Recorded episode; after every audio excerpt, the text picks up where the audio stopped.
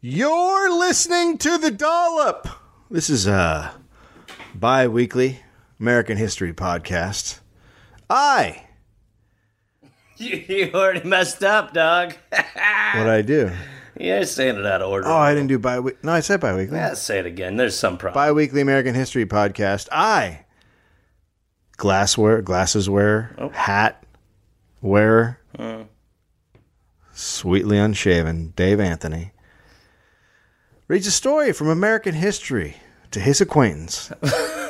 Gareth Reynolds, who has no idea what the topic is going to be about. God, do you want to hit a dude? Do one bump. People say this is funny. Not Gary Gareth. Dave, okay. Someone or something is tickling people. Is it for fun? And this is not going to become the tickling podcast. Okay. You are Queen Fakey of Made Up Town. All hail Queen Shit of Liesville. A bunch of religious virgins go to mingle and And do what? pray. Hi, Gary. No. Nicely done, my friend.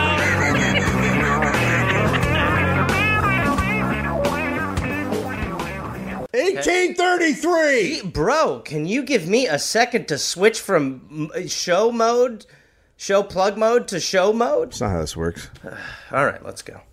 What year? 1830, 1833. 1860 Eight, That's what I was going to say. Should have been paying attention. Eight, don't get all teachery on me. The Parker clan, who were from the East Coast, were offered a deal that seemed almost too good to be true. it's Why? oh, This is. going to be good. Yeah.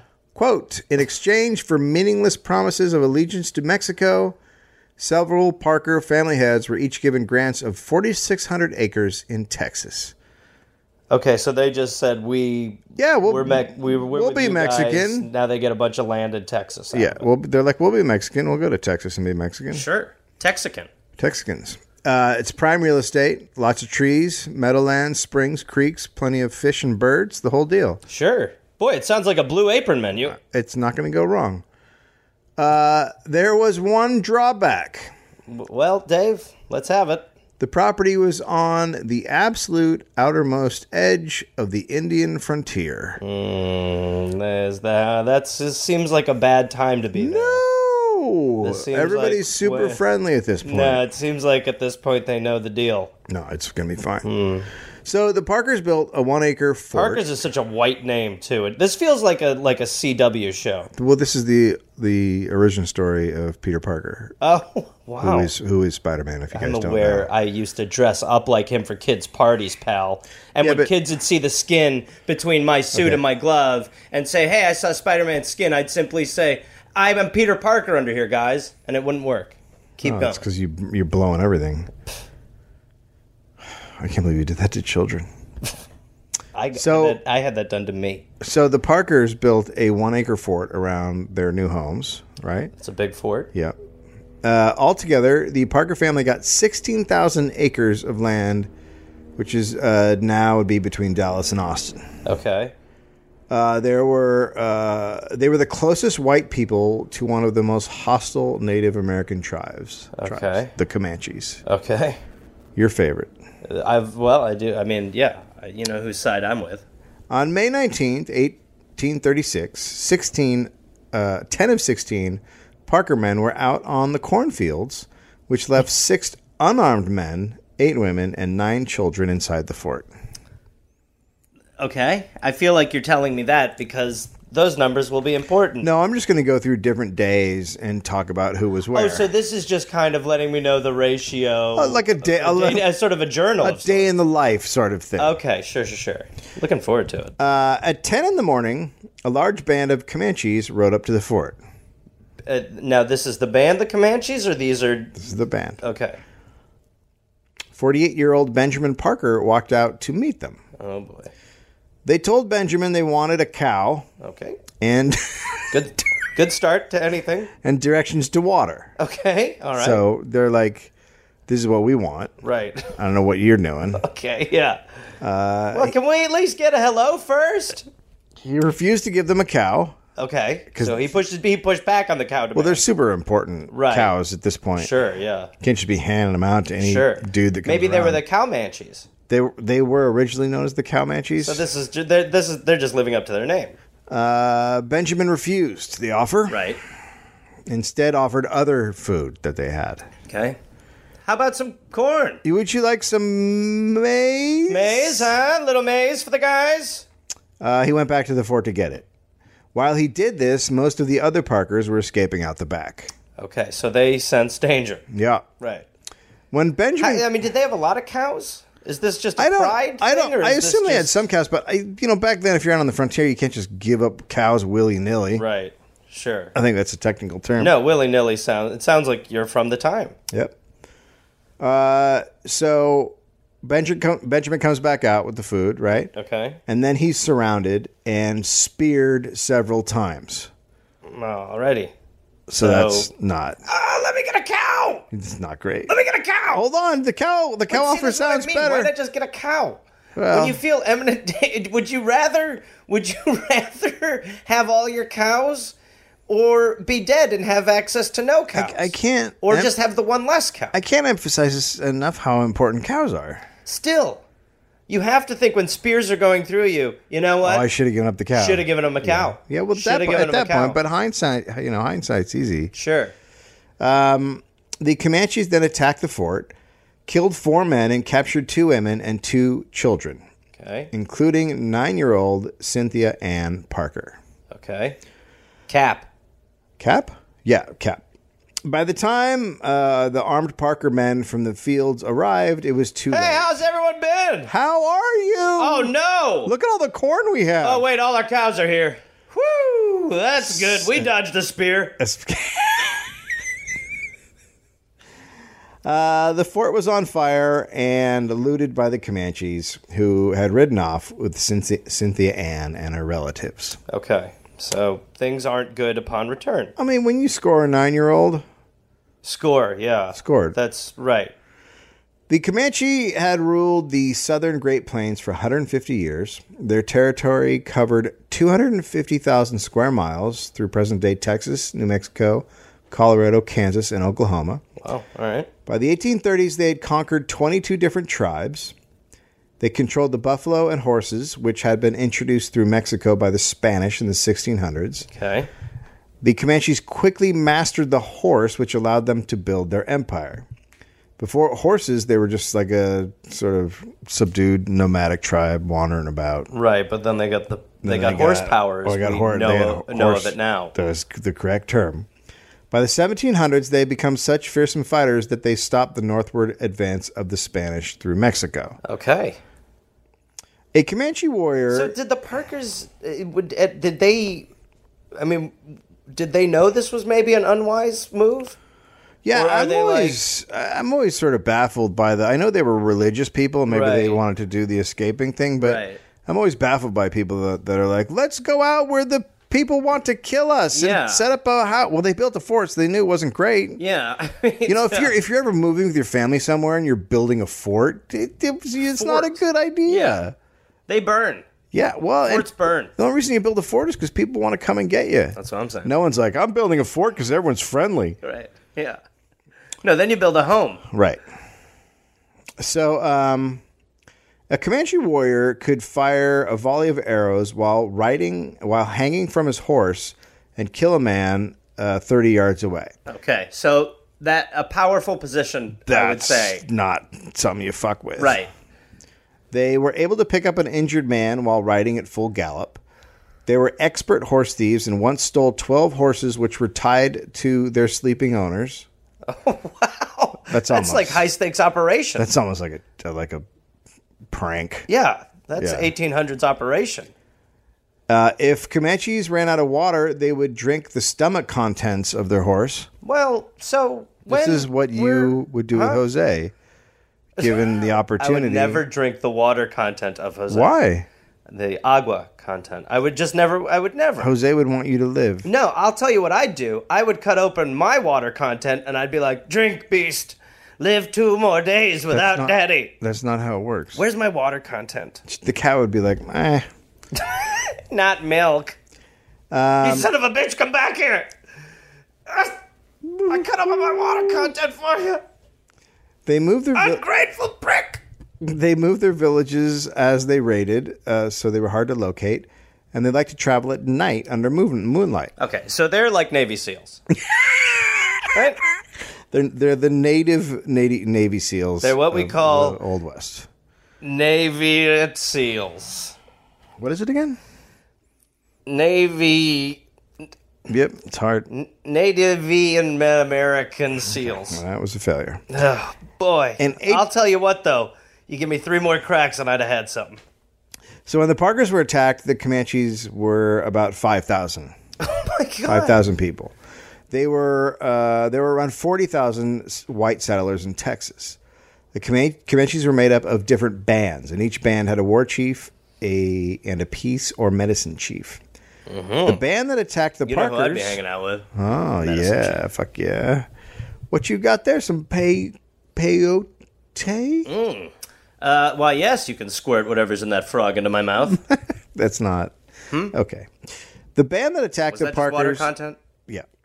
Uh, was led by a warder named Pita Nakona. And people are going to be like, it's Nakona.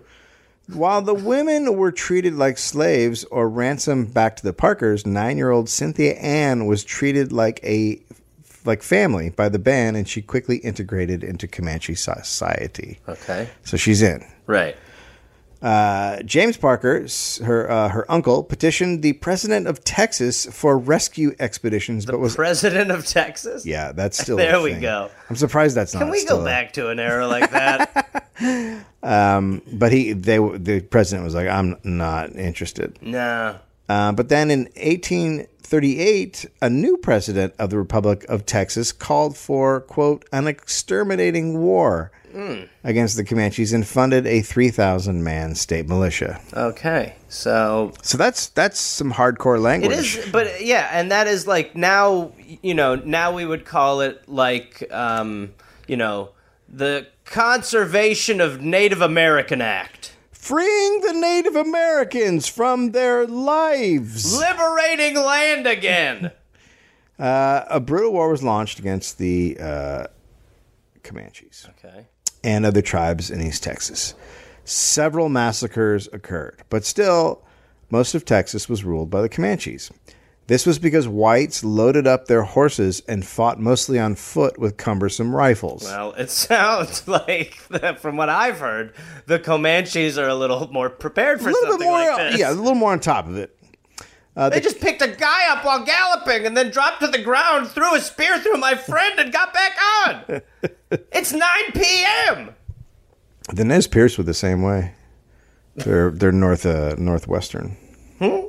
Nor- they're from the northwest. Oh, okay. American Native Americans up there. Right. so the Comanches would ride rings about around these people just shooting arrows, and they'd be like, "Um, aren't we standing and shooting? Guys, can we get some rules to play by already? The horse thing seems very wrong." Look, I'm not saying no horses, but y'all can't all be on horses. come on, one of you got to get off and sit around. In 1839, a group of state militia tried to sneak up on a Comanche camp on foot, leaving their horses behind. They fired on the teepees and the Comanches scattered, but instead of fleeing, they jumped on their horses and stampeded the soldiers' horses away, leaving the soldiers on foot who marched back 150 miles to camp. Oh my god! So that's a Can you imagine? I Bad. mean, you are. Oh That's a my bad God, plan. 150 miles. it's a bad plan. When not ready to walk 150 miles, that's a tough call. And you know, most of the water was on the fucking horses and shit. Like, it Well, was- that I mean, listen, that's when you're at you're looking at your buddy and he's looking like nothing more than some water content. yeah, cut that fella's stomach. You know what I mean? I would do it for you. Get in his old WC. His water content. Nothing. The Comanches and uh, militia fought back and forth with massacres and attacks on settlers. Despite the back and forth, the Comanches held onto pretty much their entire territory south of the Red River in the 1840s. Okay. In April 1846, an Indian agent went to a Comanche band to request treaty talks. Okay. Uh, and these would be the first treaty talks between the Comanches and the U.S., which Texas had just become a part of. And the agent saw 19 year old Cynthia Ann, who he had known as a child. Oh. And What have you been up to? Hey! He tried to buy her, but the band wouldn't negotiate. Okay. I guess that's what you do. Yeah, I guess. How much for the yeah. How much for the 19-year-old woman that's white yeah. but I like don't know. Uh, It seems oh, she seems like a wild one. you need to do a, a lot of preamble before you get into oh. Dear that. All right. dear Comanches. Hey, hey. Uh, don't. I write would this like that. letter. Don't write this letter. Excuse me, would you mind if I bought that person from you? Uh, No, no, That's how we do it. no. Don't put your nail clippings in that. So uh, they said she was a wife of War Chief Pita Nakona, which was the one who had remember when she was nine. So they ended up marrying her. Okay, that happens a so- lot when you capture a nine-year-old. Uh, I think I'm gonna go with a no comment Okay, on uh, this. when the agent It's approached, not normal, no, right? it's an awkward thing. Yeah. Um, when the How did we meet? Well, it's a funny story. Tell I them, came hon. for a cow, I came for a cow and I got a cap, didn't I, Dollface? money. Um, so when the agent approached Cynthia Ann, she hid and would not talk to him. She wept at the thought of going back to Western civilization. Okay. The agent left, and soon word was out. The news became a worldwide sensation. Okay. People were shocked that Cynthia Ann did not want to come back and that the Comanches wouldn't sell her. Okay. So both are So shocking. yeah. different different time. Yeah. James Parker tried to negotiate to get his niece back, but was refused. Scared, Cynthia Ann and PETA fled west and joined another band. This time, uh, they had a, s- around this time they had a son named Quena. Quena? Quena. Quena. Q U A N A. Quena, Okay. Quena. which means stink. Is that? Two years later, they had a second son, who they named Peanuts. No. Okay. So, all right. So, Stink, Peanuts, come in here. are they just having fun? What's the angle? Well, peanuts. yeah, okay, let's talk peanuts. Uh, Okay, peanuts was because. Charles Schultz was the father. Why am I even reading the stories if you know them? Okay, why was she Pe- loved peanuts when she was a child living That at the doesn't fort. mean you name a kid peanuts. You don't know why. If that if that's how the world worked, That is. my name would have been vodka. when you were a child, Yeah. you drank vodka as a child. No, that's what my mother liked. Or my, you know, family drank. Shit's really come. Shit's really opening up right You now. know. I mean, maybe more red wine. Once I did get uh, when I was like 3, my mom's friend fed, this is insane. Fed me like a few spoonfuls of a martini. Sure, sure, And sure. Oh, my dad saw me in the yard falling God. over. They took me to the hospital. oh my god. So things are fine. Ah, England. uh, so, right, the name of peanut. Okay, Um, and then stink, They, there's no explanation. just a fun, just goofing, Goofing. having a goof. Uh, Cynthia Ann and PETA disappeared from Western. Pita and peanuts are hanging out. Yeah. So, uh, so no one knows where they are for like 12 years. Okay, what? Uh, 600,000 settlers came to Texas in the 1850s. Uh, more white people came into contact with the Comanches and hostilities increased. Okay, well, it doesn't sound like white people. but In okay, 1858, Pita Nakona, yeah. you know I'm fucking that up, uh, reemerged as the leader of a number of vicious raids on settlers. So he's back. Okay. He's doing his business. Okay, In response, Rip Ford boy. So we're just really. You know, like there's the, w- one thing we're learning is no culture's getting names right. Uh, he took command of the Texas Rangers, which had become a fairly shitty and weak uh, during the 50s. Okay, Ford turned the Rangers into a skilled mounted militia using Comanche tactics.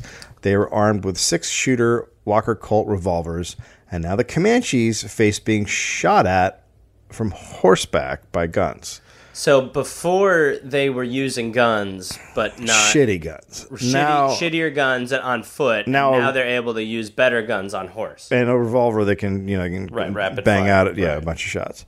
At Ford's, uh, at Ford's first confrontation with the Comanches in 1858, the Rangers kicked off the Battle of Antelope Hills when they shot a medicine man who had claimed bullets could not harm him. Well, I mean, that's So- awkward. That that is the most awkward way to die, pretending you're fine. But b- anytime someone says, "Hey, bullets can't hurt me," you're basically saying, "Shoot me."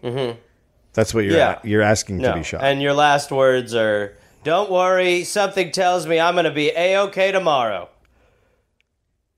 He's dead. um. Anyway, they did harm him. Really, Who will give really, the dead man medicine? really big time? They really harmed him. Yeah. Oh, oh, so he did die from his wounds. Yep. Oh, okay. Uh, in the battle, uh, 76 Comanches died to two Rangers, so they weren't ready for the guns. Right. A group led by That is PETA a bullshit advantage. I mean, I, you know, I like obviously the. Uh, I mean, there's really no rules in war, but it is. I mean, that's an unfair advantage. It's not great. You know, Uh, it's probably PETA, but uh, arrived and You are attacked. obsessed so, with the name. Let it go. I should have looked It's it up. okay. so so PETA Safe place. PETA arrives and attacks, but he was forced to retreat. okay. And the Comanche Empire had been pierced for the first time. Ford and his rangers pushed the fight across the Red River, ambushing villages and shooting teepees. A massacre of 70 Comanches occurred. The Comanches then responded with brutal raids against settlers. Okay. And in 1860, pregnant Martha Sherman was murdered by a Comanche raiding party. Okay. And people freaked out. Under- And hundreds of settlers left the frontier. oh, so their freak out was get out of here. Yeah, well, once a, la- a pregnant lady goes down, everyone's like, "Get out! They're fucking crazy." Is that is not how we? Well, that's like today. that's like like fighting someone on holy ground. Like you don't kill a pregnant lady. But that's not how we handle things today. No, now you get a, a one of those Drone bomb. horse horseshoe bouquet bouquets. Yeah. yeah.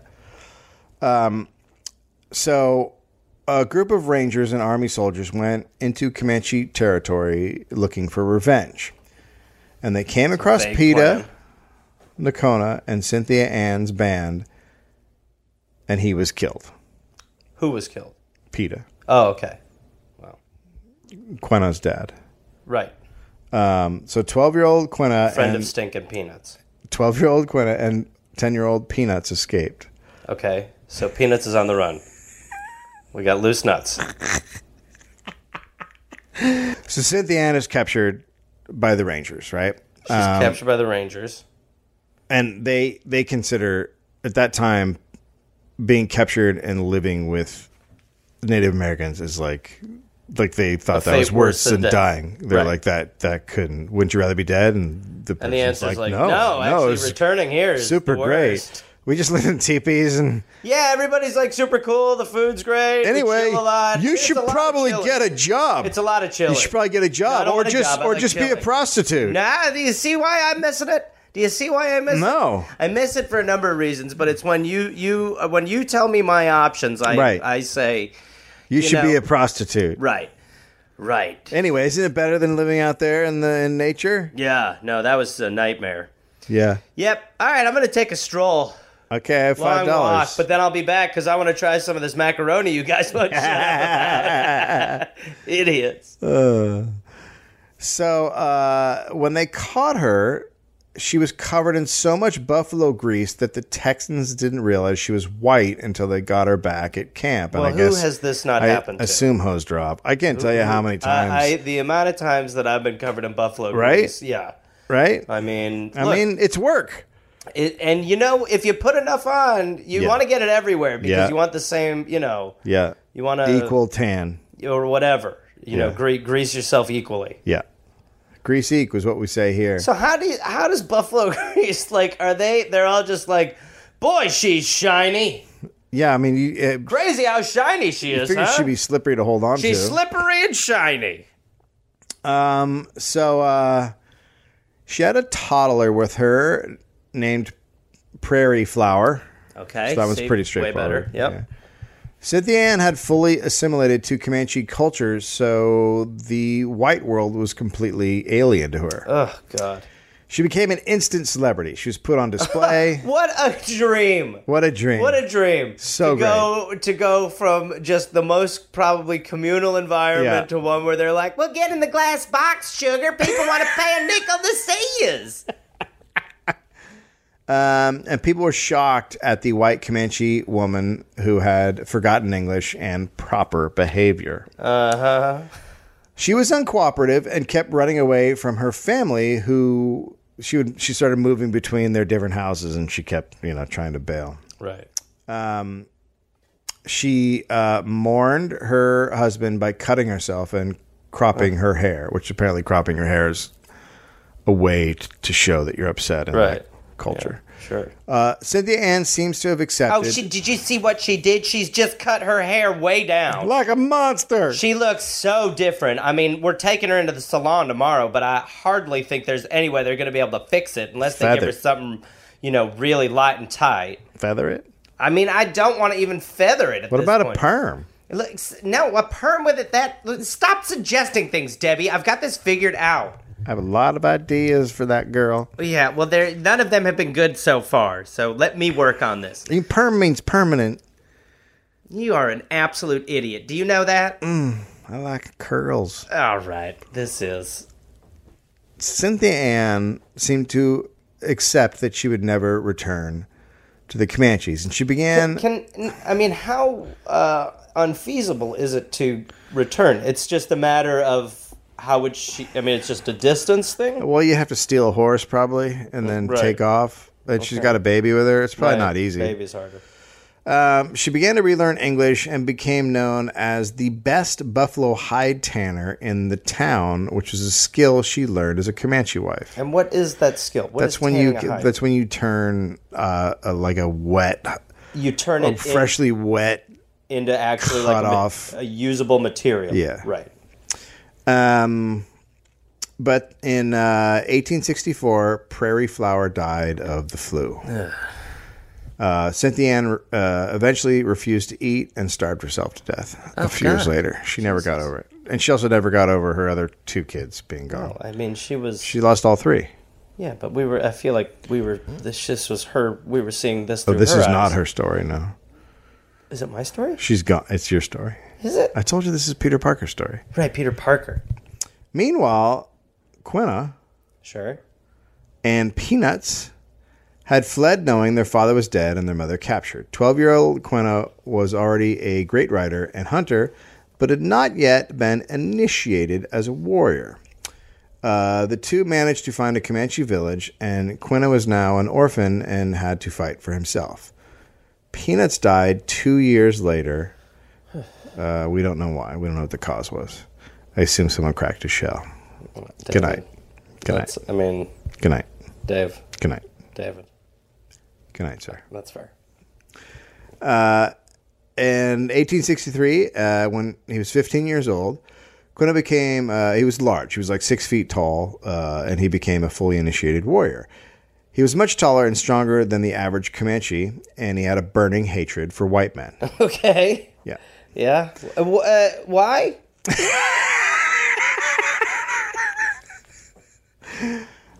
He began joining raids with his band, the Quijadis. Their early shit is Their so good. fucking first two albums are ridiculous. Really good.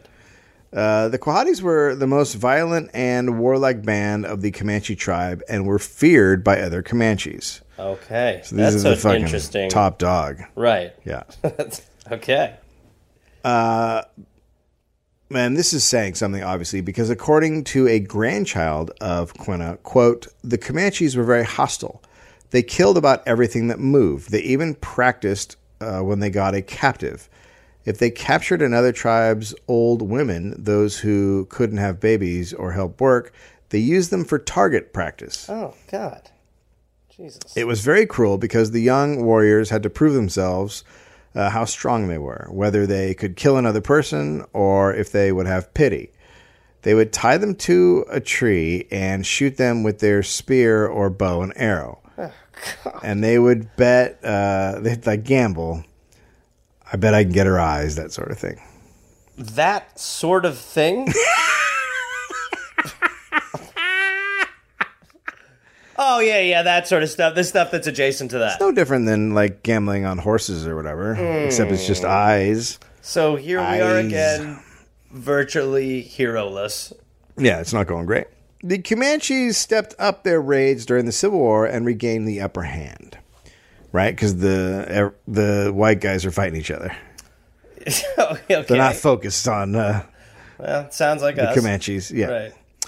Uh, Quina helped his band steal horses and kill settlers. On his second raid, a group came across a company of the U.S. Army Cavalry. Uh, instead of leaving them alone, which most Comanche bands would have done, the war chief decided to steal the cavalry's 60 mules. Okay. Boom. Bald. Fucking mule heist. That's you know what I'm right. talking about? Uh, you're damn right. It's still known as the Great American Mule Heist. I, I remember it as mule fuel. Uh, ben Affleck's doing a movie about it. of course he is. Except they're all gonna have Boston accents. Dude, come on, we gotta get these mules out of here. I told you I ain't going no more. oh shit, dude, incoming. Oh, they got us, dude. I'm not gonna forget you, Mark. I'm not gonna forget you. Mock.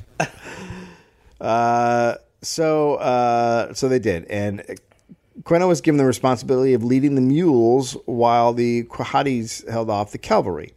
Quena drove the mules through the night and arrived at a uh, Comanche camp to great fanfare. They're like, "You fucking mule bringer!" Hey. On November 12th, 1864, four days after Abraham Lincoln's reelection, the Army sent Colonel Kit Carson to lead a force against the Comanche. I'm Kit. They leave this part out of Lincoln's. Uh, the history of Lincoln. yeah, they're like. So weird and then that he that sent happened. guys to kill the bunch of Indians. So weird. Kit Carson was a national hero, written about in dime novels for his scouting and trapping skills. Earlier that year, he had forced 7,000 7,000 Navajos onto a reservation. Okay. Carson had several Native American wives and was fluent in different uh, Native languages. This is an interesting. Yeah, twist. that's a twist, right? He's got a bunch of. sure. Uh, hmm. He's playing the field. Well, it sounds almost not like it shouldn't be happening. It sounds weird. It's weird that a I mean, it, woman. it literally he. So he is he They- is sleeping with the enemy. well, they also sound slightly captured, or Oh, so it's, I don't know. Why would a guy like that? Why would a, a woman? Look, Yeah. I- yeah. I mean, that's. I mean, it's hard enough for me to put myself into a woman's headspace in this world, let alone Look, this situation. I'm where you're just- like, he's my husband because he said so. I, yeah, yeah. Love is hard to understand. Sure. Yeah. It's super complicated when love is forced. Yeah. Changes the vibe. Uh, so Kit Carson led 400 men into the heart of Comanche territory. They brought with them two howitzers. Oh, okay. I was going to ask if they brought the Howardsons. and they did. Yeah. Okay. Good. Uh, it was basically like a cannon crossed with a shotgun. It's a sweet fucking.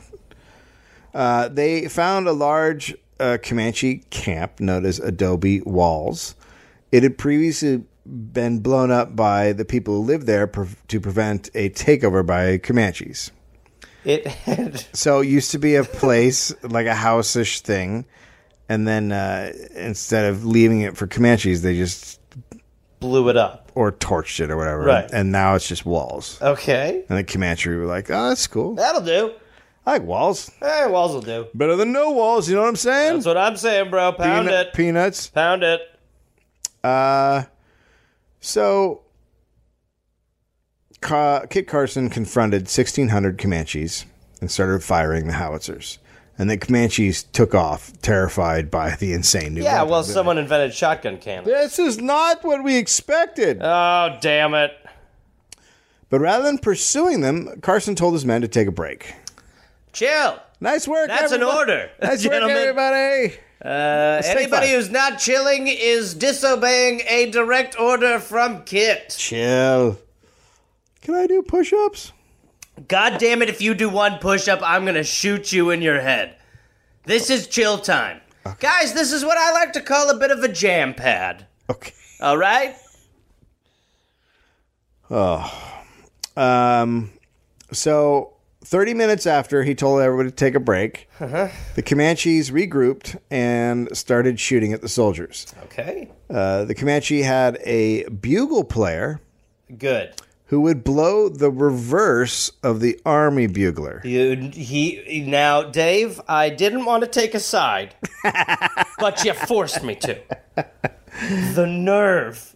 When the army bugler sounded advance, the Comanche bugler would sound retreat. That is so genius. It's the best thing ever. I- I mean, there you. There's your loophole in your bugle plan, fellas. and guess what? They got a guy with a bugle too, and he knows your two songs. He knows Uh, "Go" and "Retreat." Yep. Uh, the U.S. the U.S. soldiers couldn't stop laughing. I mean, you have a bugle battle going it's a on. fucking it's the best bugle battle ever. What should we do? I'm pulling hamstrings from going back and forth. Have you seen Bugle Off on Comedy Central? It's a good show. fucking great.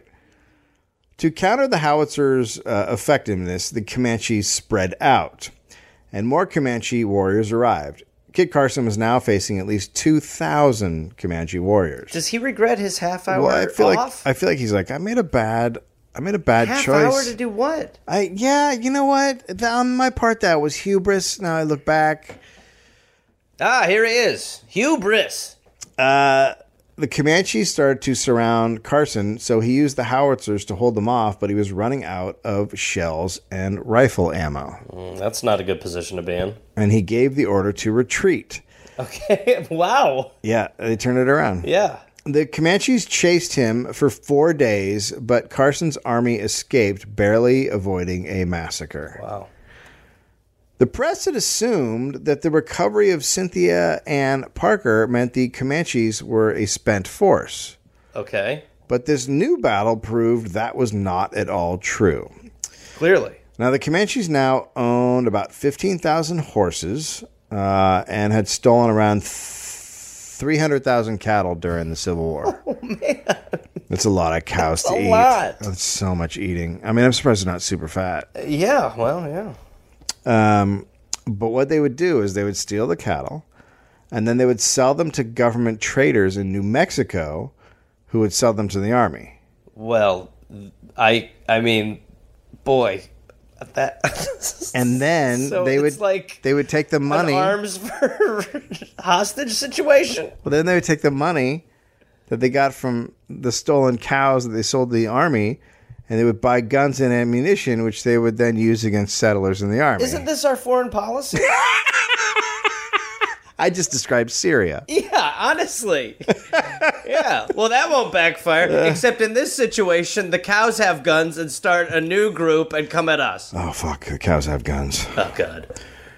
Quinna began to make a name for himself as a leader. He would torture himself to prove he could stand greater pain than anyone else. That's a weird, a weird move. Been there. Have you? Nope. Okay.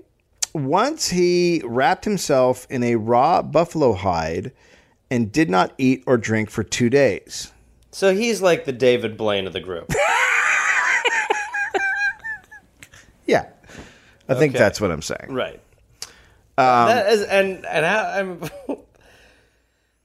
Are you, are you picturing it? yeah I'm picturing it and I'm also saying to myself, isn't that just a fast? Uh, with a weird yeah, but he's inside a wrinkle? buffalo hide. Okay, so the hide began to. He's in the hot sun, so the hide begins to dry up and draw and get smaller, and it would crushing his body. So it's like So he's now basically like He's in, in- a python throat of hide. well, he ma- I don't know about a python throat, but he made a he he made a shrinking clam situation out of buffalo. Well, Dave, that's kind of what I would imagine being eaten like a snake would be like. so he's just now he's gone from like a roomy hide to now Now it's a he's sh- literally being cocooned. Yeah, which is very painful. But he withstood the torture, and his grandson said, quote, by doing things like this to test himself, he proved he could be a leader. Or or counter argument, that guy's crazy and shouldn't lead. Maybe. I mean, he sounds a little bit like Wim Hof to me, but we don't need to dip too far into who he is. Mm, Well, let's not do that. Everyone's Googling right now. Gotta Google Wim Hof. Around 1868, when uh, Quentin was 20, he's only 20. Good God. Yeah. Uh, his raiding party had a large herd of stolen horses that they were moving across land when they were intercepted by soldiers. The chief was killed and the warriors started to flee. But Quena took over and charged at a soldier, shooting him with an arrow, then dropped behind his galloping horse for protection from gunfire and safely got away, That is horses and all. such a crazy move. yeah. The, the, he drops behind the horse for cover. Yeah. that's such. A, I mean, that really is. You're like, well, I didn't know we were dropping behind ponies. Um, that night he was chosen as the new leader. Why? I can't. I, um, Is there a rationale? Nope. They don't go into it. Did Russia influence it? Yes. I knew it. Uh, so then he eloped with his second wife, Okay. uh, but because her father did not approve of his white blood, Right. Oh, okay. so he's getting it on both ends. Um, he had also already promised his daughter to another man, so he wasn't down. Um, so when when it's, it's cool to promise daughters. it's hard, it's you know, but you got to do it, Uh, sorry, I already committed you to another man. huh? I've committed you to another man. I'm in love. Not with him. Uh, so when he uh, so when he eloped, he took a band of warriors with him. Okay. So it's like a bachelor party slash Sure, it's a marriage. stag night. Yeah. Um, they stole horses all over Texas, and in just over a month, Quinna built an army of several hundred men and hundreds of horses. hey. so he's fucking killing shit. He's just killing Yeah. it. Um, he It quickly, sounds almost like the horses know what's going on. yeah, they're like, I'll go with you. Let's go. I like Quinna. He quickly became so powerful that he was able to make a deal to return to the uh, Comanche band and was appointed war chief of the Quahadis ahead of the man who was supposed to marry his wife. Oh. So that Uh, guy, Sorry, I had to settle. that guy's having a shit fucking month. Uh, trust me, Quinna's not as cool as you think. You ended up with the right guy. Hmm. Again, my name's Ray. and I'm pretty, pretty good at fighting battles, too. So I'm not going to be a dud when it comes to that. I can't actually drop behind the horse. I can't ride a horse, but I think you'll find I'm pretty shrewd when it comes to, um... Would you like a drink? No. Perhaps some, uh, Yes. sex? No. Please? No. My name's Ray. I know. I heard. I've got a little teeth. I, I'm good. In 1867, the U.S. government adopted what was called the peace policy toward the Native Americans of the Western Plains. Why- I mean, I'm so shocked to hear of such a thing. Uh, the policy was created by President Grant and his Quaker advisors, who believed Native Americans needed to be protected from white settlers. Wow, that is good. Reservations run by missionaries were created for tribes to move to and become assimilated to civilized ways. Okay. How? Okay. You know, break Sort of them, like break them up culture there. interns. yeah, no, it's like learn how to play football and yeah. Man, I said blue 32, W zip 9, Bumblebee right. You got to go across the slant when I tell you to do that. Huh? If they got a nickel package in and I'm telling you to run one of those bumblebees, you got to zip in, and then the whole thing is I'm going to throw it before you make that turn. Run that slant. Are you all this stupid? Man, it's a complicated offense, Chief. Okay. Come on. Get in the huddle. I'm not actually a chief, by the way. I just, I'm not a chief. I'll admit, I was wrong to assume. I, uh, Okay, President. boy, we're a real odd couple. I swear. I'd like to spear you in the eye. Well, that's a very Oscar angle. I think we have our Felix. Me. In 19 oh sorry, in 1867, the Treaty of Medicine Lodge gave the Comanches a reservation of 2.9 million acres. Okay. Their original homeland had been over 200 million acres. Right. So it's less. uh, No, hold on. Yeah, get some. Get you a mind pen. if I do a little get a mathematics Pen and real pen. Yeah, no, quick? grab something to add it So with. Uh-huh. that is actually Just carry go ahead the and eight. calculate that. A shitload less. It That's says. a, yeah, it's a okay. bit less, just a tiny bit less. Okay. Uh, wary of the technological advanced army, uh, the tribes agreed, many, but Okay. not all. A third of the Comanche bands were not represented at the talks because they saw reservations as the end of their existence. Okay. The Quahadis were one tribe that did not sign the treaty. W- The only one or one? One, one, one okay. of. Of the 4,000 Comanches still in existence in 1867, 3,000 moved to the reservation, 1,000 refused, including the Quahadis. The Indian office that managed reservations was insanely corrupt, if you can believe that. Shocker.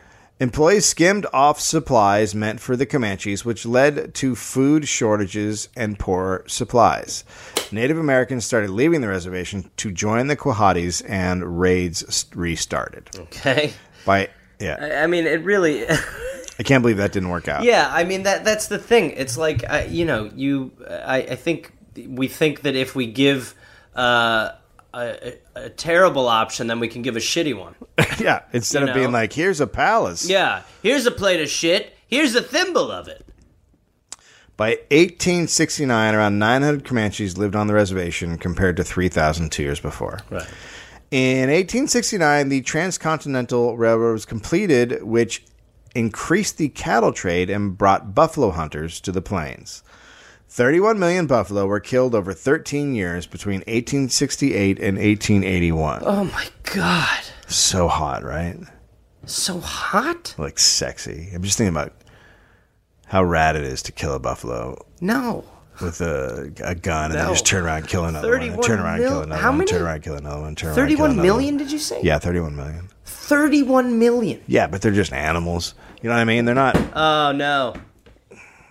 Oh, we survived. we did survive that one. We survived a drop. they're not white guys. Huh? You don't want to talk about your drop. The but no, the mic drop. I think it's all good. Yeah, It is. It's all happening. This is what ruined the Revenant recording, Oh, though, fuck. and it was my bad. Um, okay, that's a lot of buffalo that got killed. I mean, thirty-one million is a big number Yeah, if you're you know counting. yeah, That's a lot of bullets. If you're too. counting? it's at least thirty-one million bullets. probably a lot more. Yeah. That is crazy, though. I just watched that movie Okja today. Oh, you saw that? Was Uh, it good? It's great, but it it really uh, ruined me. Oh, well, Yeah, that's but it's something. good. But perfect. yeah, yeah, enjoy.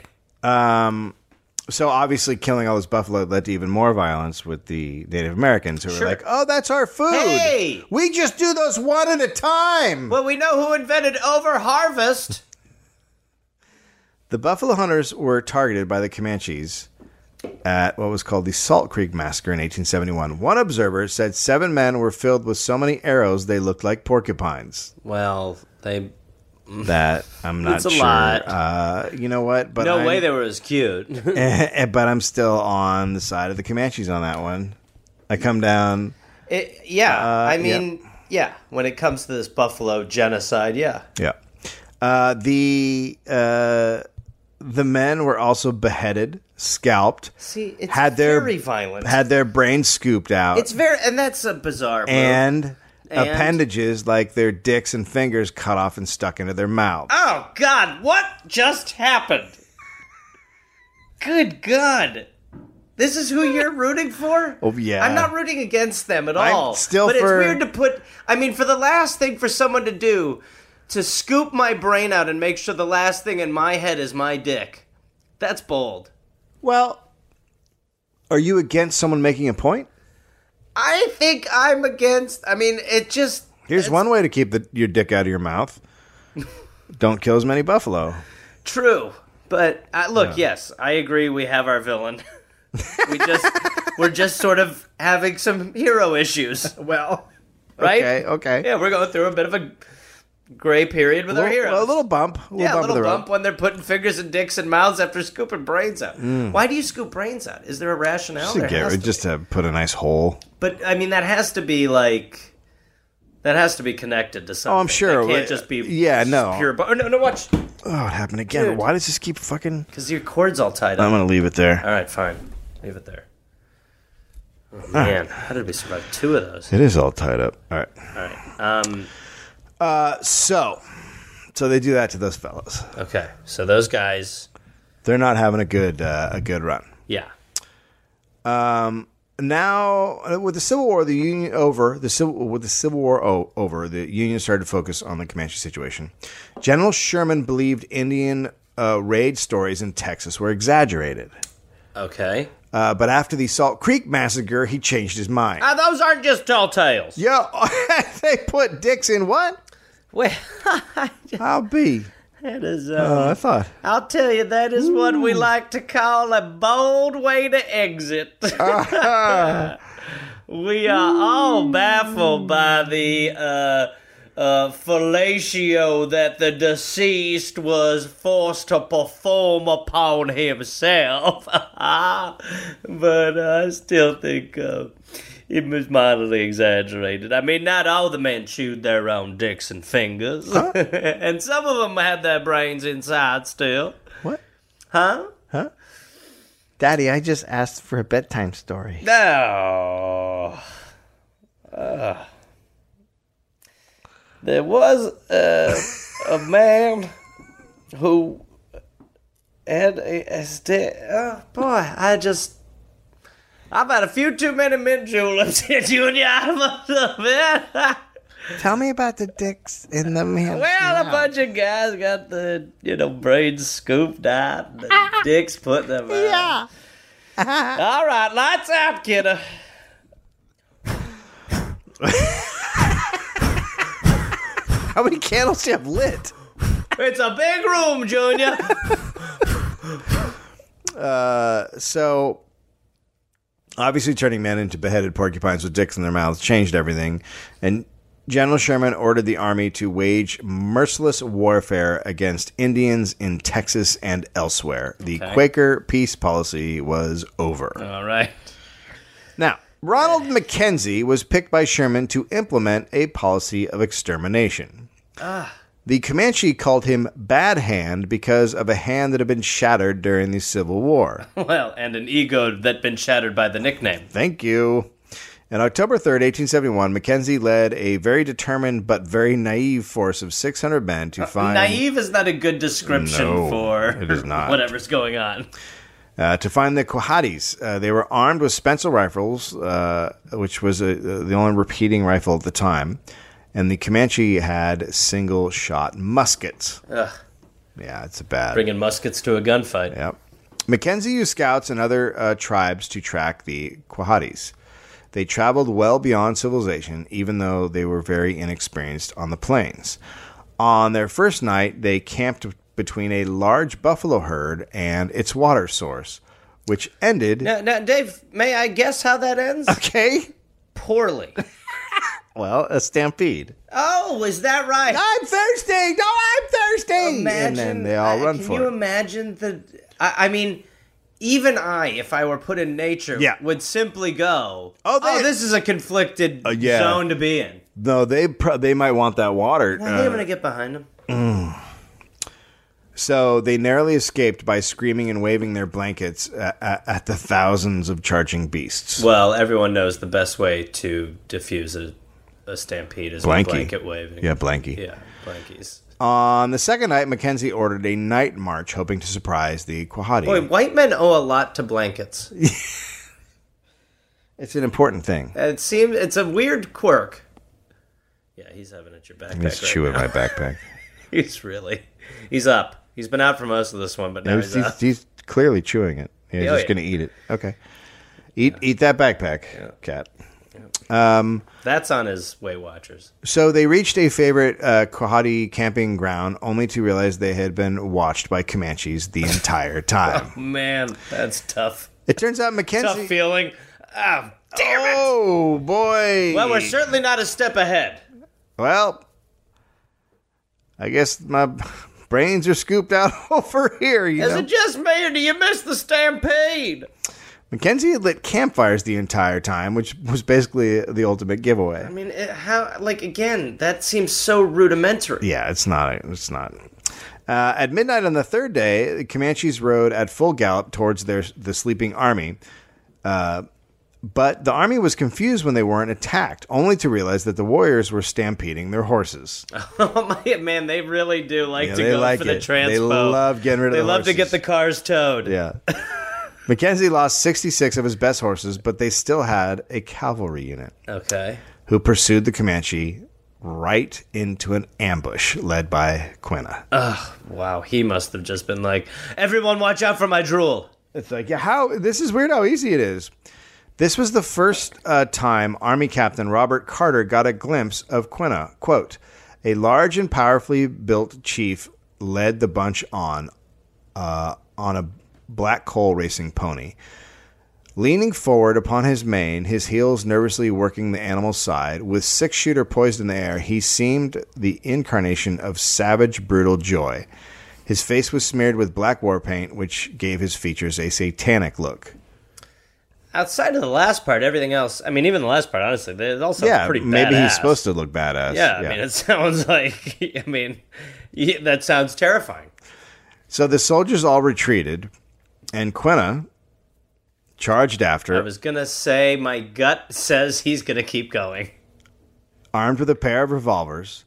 He rushed toward a private Gregg, whose horse was lagging behind. Oh, no. This is like- I'm worried. Like one of those African animal shows. this in is the- exactly where when yeah. the cheetah is trying Yeah. to get down the antelope. Yeah, and then the one falls behind, and that's Yeah, it. but That's sometimes that works out. it. so Sometimes not. Quintus zigzagged in front of Greg so his fellow soldiers could not shoot him without shooting Greg. So it's the same move kind of Sure, right. said before. Gotcha. When he was a few feet from Greg, he blew his brains out, then turned around and galloped away. So it's called making a point. I think that's safe to say he made it. He made a point. Mackenzie's army pursued Quinna, and Quinna pushed his group into a storm of rain, sleet, and snow with winds up to fi- 50 miles an hour. So this was before the U.S. mailman, because he just hit every. Quinta decided to give up the pursuit because of the storm, and he made camp. Uh, the Quahadis pushed on. The next day, Mackenzie came across two Comanches who fought with him. Mackenzie was shot with an arrow that pierced bone. Good lord! He returned home having Arrows un- are brutal. Yeah, they're not great. Uh, he returned home having unsuccessfully pursue pursuing the Quahadis for 40 miles with no success. In 1872, Mackenzie came again, and this time discovered the route the Comanches used to move their stolen cattle from Texas to New Mexico. And over a few months, he learned the entire layout of the area, its water sources, and how to survive thunderstorms, bugs, and fires. Mackenzie and his men were now experienced, and so he went next time. He was like, "How about I figure all this shit out, and then I'll go do the thing." Interesting to do homework now. In September 1872, Mackenzie's force ambushed a village of mixed Comanche bands, killing 50 and capturing 120, mainly women and children. He only lost two men. They destroyed the village and took 3,000 horses. But Mackenzie did not guard the horses, and the Comanches just came and took them in the night. Oh man, that's a bummer. You know, when you're like, You wake up and you're like, "Who got one over him?" you wake up the next morning, man, what a day! Where are the horses? Where are they? Hello. Damn it. But still, uh, the army was now on the front foot, and the Comanche bands were becoming less clearly defined. The reservation life for the Comanche meant eradicating their free range hunting and warring native culture, turning them into farmers. Many abandoned their annual buffalo hunts and instead got government rations of beef, sugar, flour, and coffee. Okay. They're like, what if you guys were fat? Um, Have you considered being fat? do you uh, want to have the white man's fatness? Look at what's around me right here. Do you Huh? think I get cold in the wintertime? You ever heard the expression "hot dog on a stick"? It's like carrot, but uh, uh huh, better to run for. But you won't be running; you'll be laying, and the stick's long, and so's the string. It's basically just a unique way to eat a hot dog on your back. I don't think I like your culture. well, uh, you have not found out about deep fried, my man. Oh. Uh, so the Comanches started. So they're like their old ways are going away because of the reservation, right? That's the idea. Other tribes began Right? joining the Comanches. Yeah, of course. Uh, the Comanches started wearing feathered headdresses instead of their traditional black buffalo wool cap. And with the buffalo being slaughtered on a commercial scale, within two years, they were basically wiped out in Texas, and food became short. Starvation and alcoholism hit. The Comanches were forced to eat their horses. Uh, They were being forced to eat their identity. The end of uh, their world world seemed close. Now, a 23 year old medicine man came along to give them hope. There's a name I'm going to fuck up. His name was Essa Tai. Isatai. I S A T A I. I S A. Isa Tai? It wouldn't be Isa. Issa. Isa? I, I mean, I don't know. I mean, that's close. Who gives a shit? Well, I mean, it, it, it is like so. I mean, you know. Well, then I'll tell you what his name means Okay. Coyote's vagina. Okay. All right. Well, now we're going to need to get it right because this is a term I plan on using a lot. Wait, his name is seriously Coyote Vagina? Yeah, that's what I'm going to call him from now. That's what it means. Coyote- Coyote's Coyote's vagina. vagina. Yeah. I mean, you're trying to think in the naming process? I- obviously, I'm starting to try to figure out the naming process. Maybe he looked like a coyote's vagina when he was born. Probably not. You know, the truth, uh, honestly, what it has to be is that it just sounds funny in our terms, and there's like a spiritual connection Sure. to like peanuts and coyote vagina. Yeah. But um, that sounds um, like a uh, comedy writer uh, came up with what his name means. Uh, so the medicine man said he was bulletproof and able to control the elements Much like a coyote vagina. thunder, hail, and lightning, and that he could even fly. He made a pair arrows. I'm gonna be, I'm gonna fly so far in the sky, you're not even gonna believe how far I'll fly, and the hail is gonna be the biggest pieces of ice you've ever seen drop from clouds. He made arrows appear in his hand using sleight of hand. He claimed he could belch up bullets and cartridges and then re-swallow them. He correctly predicted the disappearance of a comet in 1873 and also correctly predicted a drought that year, predictions that solidified his status as a miracle worker, prophet, and medicine man. Okay, So he's killing it. clearly. his am uh, hi hi- so he's spreading the word of his uh, whatever the fuck it is throughout the Comanches and other tribes. Uh, w- when he went on preaching tours, Quena would go with him. Together, the two men became a formidable team: the Magic Man and the Tough Guy. They whipped up a frenzy of vengeance. Quintus still wanted revenge for the death of his father and the capture of his mother. In May, Coyote Vagina, but I'm going to call him that, brought all the Comanche bands CP. Comanches together for a Sundance. This was the first time this had happened in history. He and Quina proposed a large scale raid against white men, and half of the bands agreed. Okay. A force of 250 warriors was led by Quina, and they decided to target buffalo hunters. In the early hours of June 26, 1874, they descended on a group of 28 buffalo hunters who were at a saloon. But the whites had already been warned, and the hunters hol- were holed up in the saloon. Three whites were killed at the beginning, but the hunters repelled Quina's warriors with their buffalo guns, which were accurate from three quarters of a mile away. Can I, uh, one minor uh, thing is ahead. that uh, it it does show the uh, love of alcohol we have to think that you get a heads up and you're Yeah. still like, We well, should- let's get a round of wings But we should- and a round of pitchers, Yeah. and you know, then we'll prep. Yeah, yeah, yeah. We could probably just stay here. I mean, those three guys probably. I mean, maybe they were going to die anyway, but certainly. At, at least one of them had the final words. Oh, Come on, it's happy hour. One, one of them final words were worth it.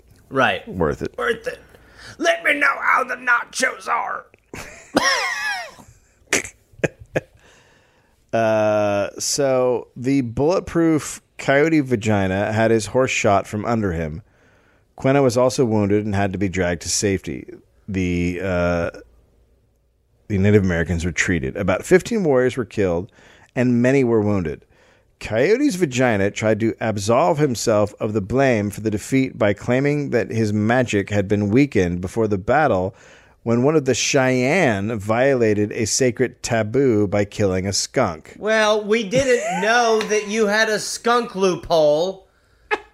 You, you I mean, you're just. I shouldn't have to say that not to kill the skunk.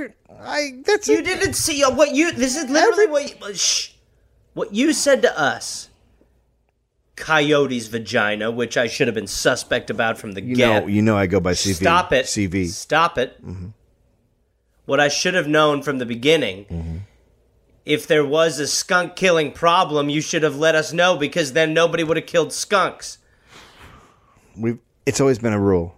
It's always been a rule. Well, that's a rule that nobody knows. Everybody knows. they don't- Nobody knows that. Who kills? A Are there skunk? any more rules we should know about with you? Who kills a skunk before you go on a raid? Who does that? Who has a loophole where a skunk death ruins you? Okay. You said you were bulletproof. I mean, yeah, yeah. Okay. I- If there are any more, By the way, I didn't get shot. My horse did. I'm aware that your So, horse is dead and you Maybe didn't it get bounced. shot. Maybe it bounced off me and hit my horse. Did you ever think about that? I did not ever think about that Well- because the whole time you've just been talking about a skunk death. Coyote Which you killed, by vagina. the way, which caused my horse to die. You basically killed my horse. Just give a heads up next time. Shouldn't have to do that. Just a heads up next time. That's all I'm asking for. Okay. You just don't sit here and Monday morning quarterback Okay. what happened there because a skunk is dead. Okay. Okay. Are there any other small friendly animals you want to kill before we do? Well, our are, big- what what happens if I step on a mouse? What does that do? Are depends. you are you magic still? It depends what what we're doing at the time. Like, uh, are we moving? Okay, If so you're- how about this? The next if you're time that moving we're- teepees, don't step on a mouse. The teepee will burn down. the teepee will burn down if we move. you know Okay, the can you rule. get this stuff out on the goddamn table with us next time? Why? Because none of us know that when a skunk dies, you become powerless. Why- We didn't know your kryptonite was a skunk hearts non beats. so when I came down from the mountain with the tablets, with the ten rules written on them, was that not? d- Why did you not? I'm starting to doubt a lot of those rules. I'm starting to doubt a lot of those rules okay.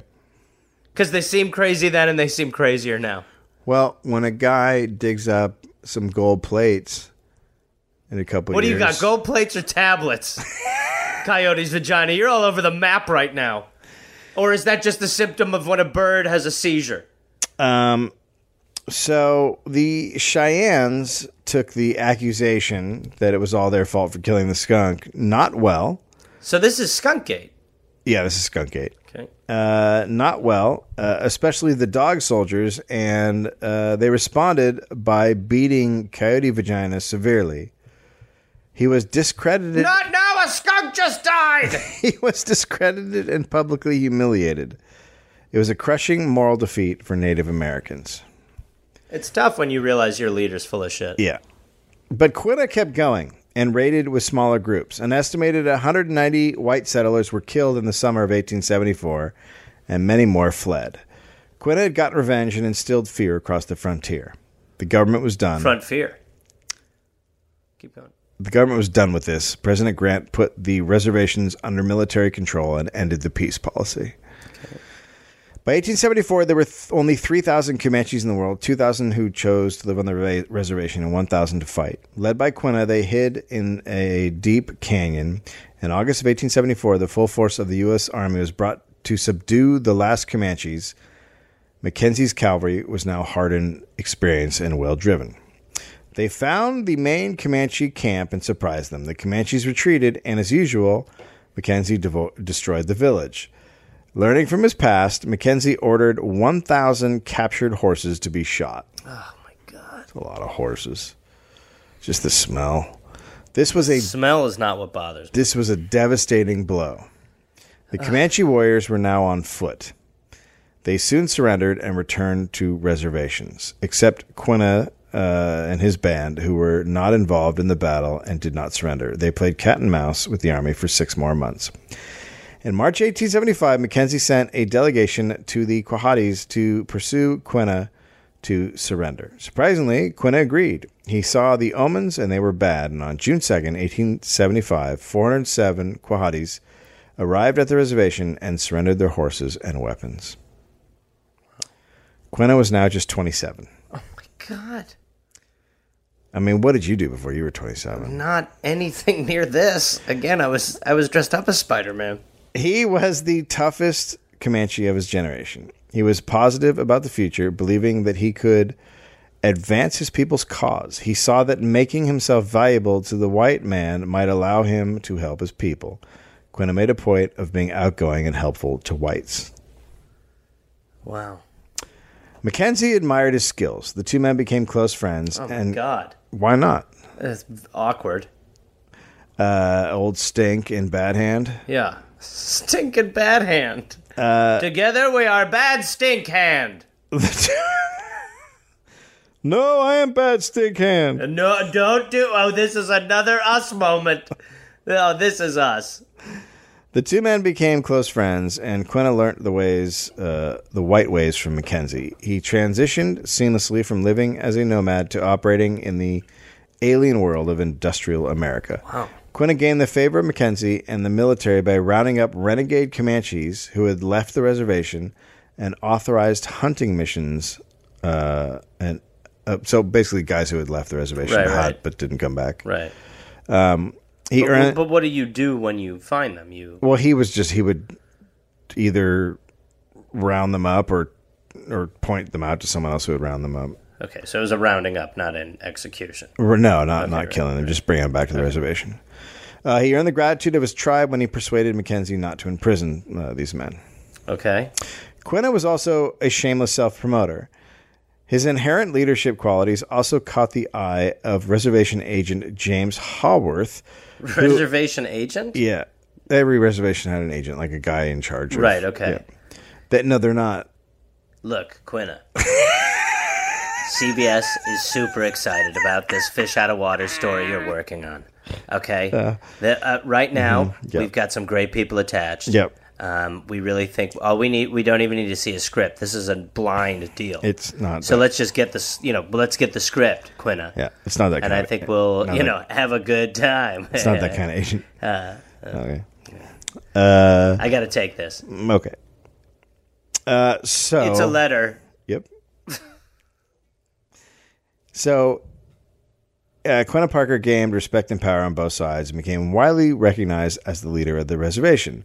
While cattle, uh, white cattle farmers had been using reservation land to graze their herds since uh, they were created, and Quenna worked out a way to use this to his people's advantage by creating protection rackets. Okay. The farmers who paid the most were safe from attack and got to use the land. So this is the mafia. He's it's a racket. He's doing a. It's mean, amazing. this is the mafia. Yeah. Uh, yeah, don't worry about it. Hey, no, nothing's gonna happen to your Don't cow. worry. What's gonna happen to your cow? Hey, Quinta didn't see nothing, baby. Hey. Uh, this provided extra meat uh, for people for, uh, on the reservations and cows for Quenna. Uh, this Cows for Quinta is a great charity. I donate to that every a great what? charity.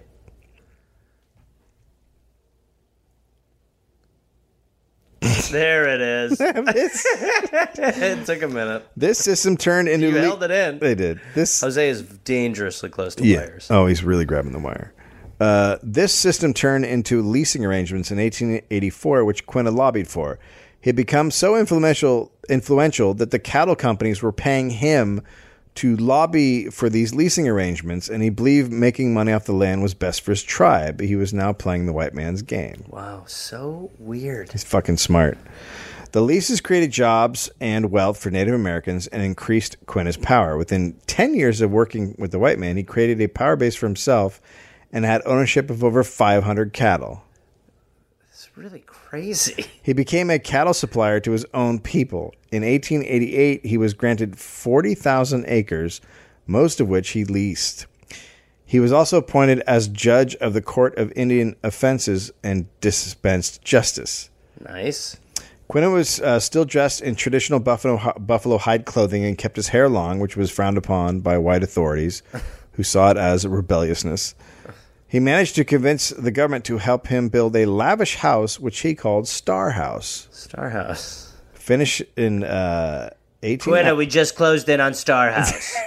We're ready. CBS is very excited. Finished in 1890, it had 10 finely uh, uh, dressed rooms with 10 foot ceilings in the shadow of the Wichita Mountains. Quinna now had nine wives. Wow, Quinta is really yeah, he's, going big. He's in the white man game. he's seriously in the He's white in the man white game. man game. Polygamy was a prom- pragmatic way of hiring more uh, labor out on the plains, but Quinna accumulated wives now because he could.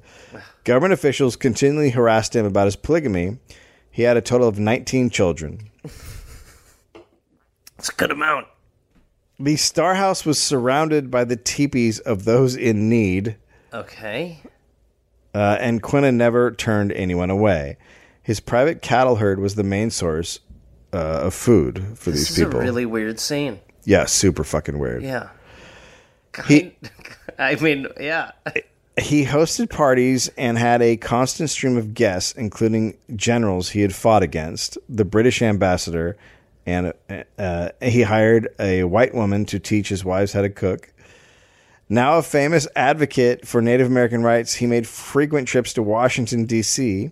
While in the capital, he dined with one man who asked him how the white man had pushed them off the land, and Quintus sat beside him and slid along and said, Move over each time. And when the man fell off, Quintus said, Like that. Oh, Quinna. Yeah.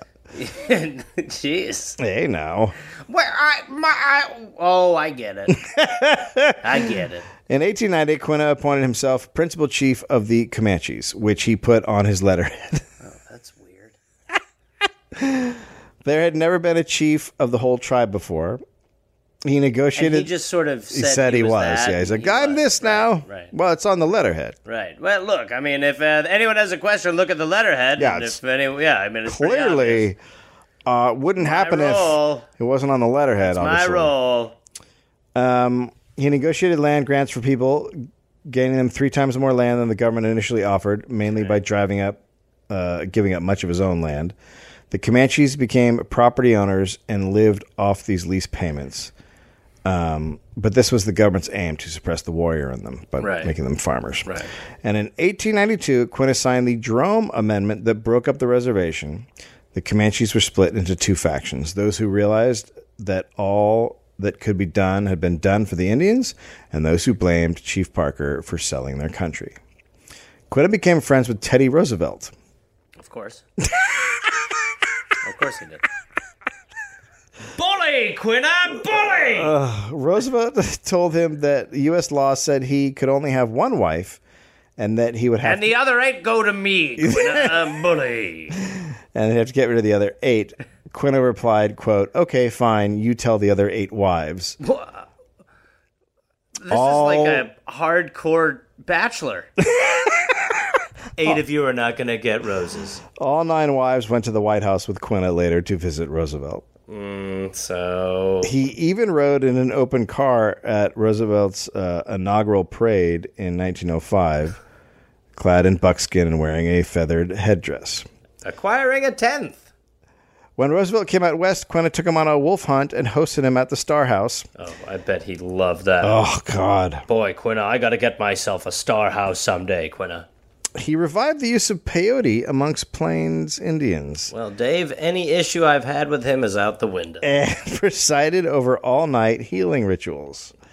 And what- I mean, I would definitely be on this land. uh, eh. Yeah. Yeah, I'd be in a T. I'd be in an air T and P. It spread to other tribes and Native Americans across America. He came under criticism for his involvement in these rituals and defended his religion by saying the white man goes into his church and talks about Jesus, but the Indians goes in Indian goes into his teepee and talks to Boy, Jesus. I like this man.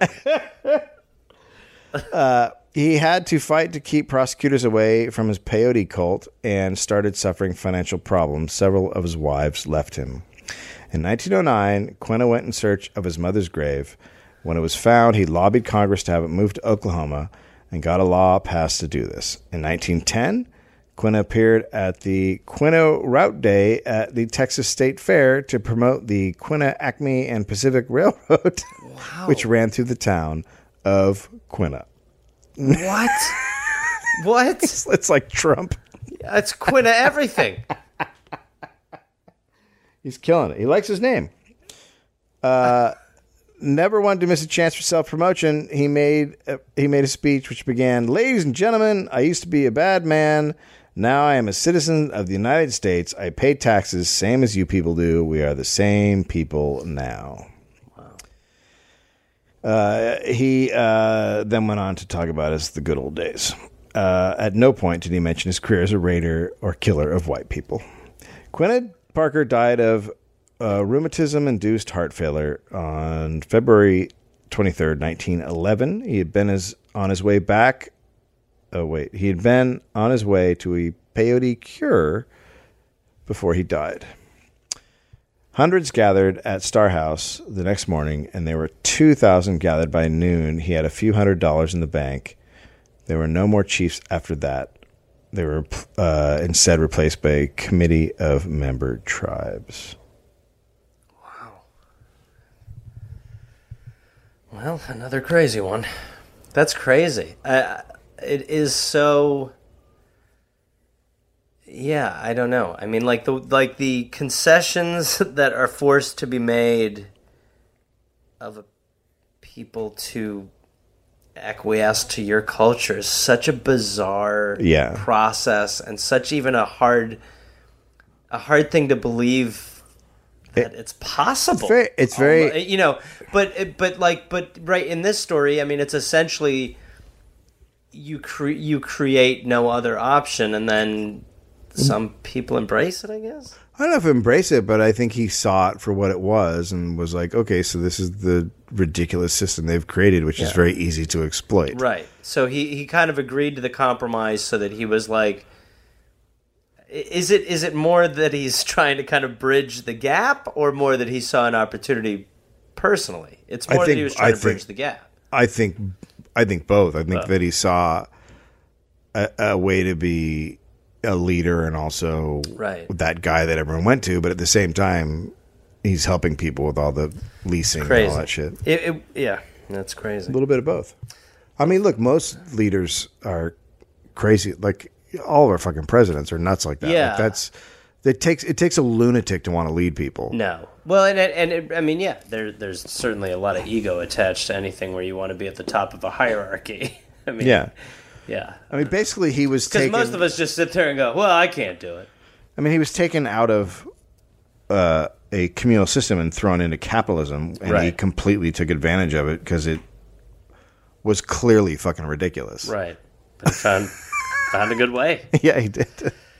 Well, sweet Quinna, Hope you're happy. I'm happy. You getting your shoes on already? You want to get out of here that I fast? get the fuck out of here. it's really. I mean, don't you want to chill? Nice. Jose's almost on the recording equipment again officially. He's up to something. All right, we signed Dave's shoes. They're on him. Oh, hey there, everybody. It's Gareth, you know, from this uh, this podcast. Uh, listen, I've got some stand up shows I'm inviting the Garmy, the Gareth Army, to join me for. I will be in Fort Collins, Colorado, August 18th and August 19th. I will be in Minneapolis, Minnesota, August 24th through August 26th at Acme. I will be going to the UK in September. Please join me. I will be in Glasgow September 13th, London September 15th, Dublin September 17th, and September 19th, Manchester, Birmingham September 20th, Bristol September 22nd, and Cardiff September 24th. And then in November, I'll be in Australia. November 10th, almost sold out, I think. I'll be in Melbourne, Australia. Then I will be in Northbridge, Australia on November 15th, Adelaide November 16th, Canberra, November 17th, Brisbane, November 18th, and then I will be in uh, Sydney on November 24th. Go to GarethReynolds.com for tickets. Garmy, let's get at it after it. Let's see you there. Hey there, people listening to the Dollop. Uh, this is Gareth. Yes, this same guy. I listen. I have a new podcast called "We're Here to Help" that I'm doing with my friend Jake Johnson. It's basically a call and advice show where we don't say that we're professionals because we aren't, but we try to help people with problems that are important to them. You can listen to it wherever you listen to podcasts, and it is out right now. So go listen to "We're Here to Help" with Jake and Gareth. We're here to help with Gareth and Jake. I don't remember how we did it, but either way, fun half hour comes out Tuesday, August 22nd, and the episodes will be out every Tuesday and Friday. We're here to help.